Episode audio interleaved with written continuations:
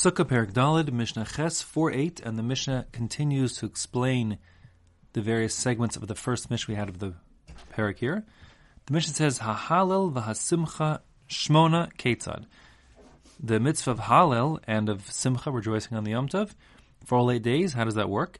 The focus here is not on the first seven days of Sukkot really as much as it is on the eighth day, Shmini Atzeres, which is a, has, in some respects, features of being an extension of Sukkot, if you will, but also as a Yom Tov to itself. So here the Mishnah says, Malamed, this is coming to teach you, Shechayev Adam Bahal V'Simcha Uv'Chavad Yom Tov Ha'achron Shel Chag. That there's a mitzvah of Hallel, of reciting the full Hallel, all eight days, meaning the seven days of Sukkot plus Shmini Atzeres, and of Simcha, the mitzvah of Simcha.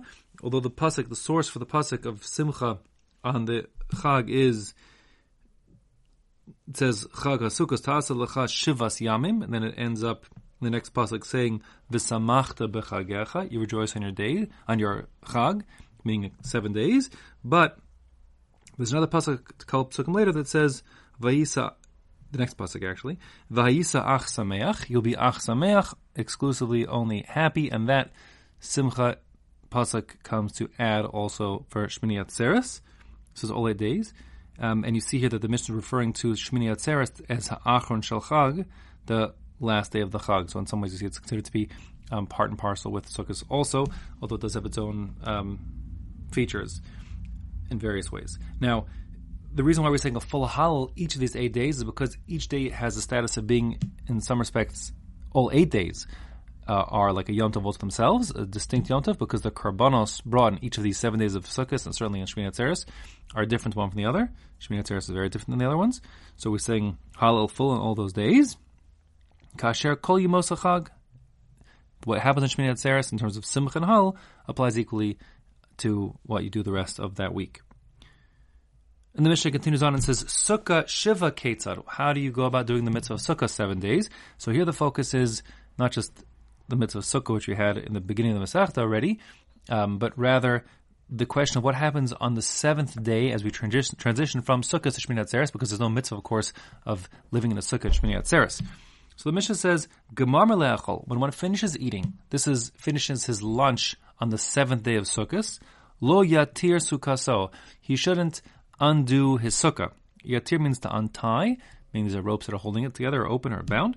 So you shouldn't um, release those. The sukkah would come, you know, tumbling down, whatever the story is, become no longer usable. First of all, even though one's not planning on eating in the sukkah anymore, there's still the mitzvah of sleeping in the sukkah should he want to take a nap um, of any amount, as we learned before, as well as the mitzvah of learning Torah. Aside from that, there's the issue of a bizui mitzvah, sort of a disgrace to the mitzvah that you're sort of rushing to take it down. So leave the sukkah up all seven days, even if it's you finish your last meal there. Aval, however, there is leniency. Morid esa minha mincha ulamala. You can take your nice utensils. Remember, the mitzvah of sukkah, you're supposed to make your sukkah, your diras keva, like your primary home, if you will, and your usual home, diras arai, just like the, the storage shed, if you will.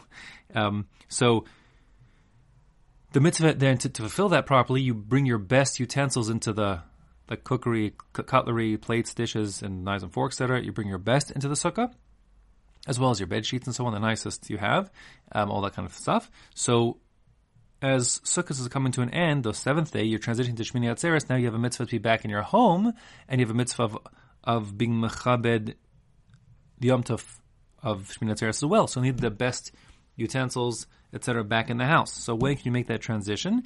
So we're saying min mincha ulamala, starting from mincha time. This is referring to mincha katana the smaller window of mincha, which really means two and a half hours, shaos zmanios, like halachic hours, if you will, um, two and a half hours before the end of the day. So the last two and a half hours, you're allowed to remove your kalim, bring them to the house, mipnei kvod yom tov ha'achron shel chag, for the purpose of ensuring that there's a proper kavod granted to Shmini Atzeres as well, which will be done, of course, outside of the sukkah, back in your home. Now, just at one point that says aval mori, the word is you can take down esakalim. Why is it called taking it down? Because in the time of the Mishnah, they typically had their sukkahs up on their roofs, and therefore it's always being la'alot to to go up to the sukkah because it's on the roof, and then you'd be morid, you're taking stuff down off the roof into the house from the sukkah.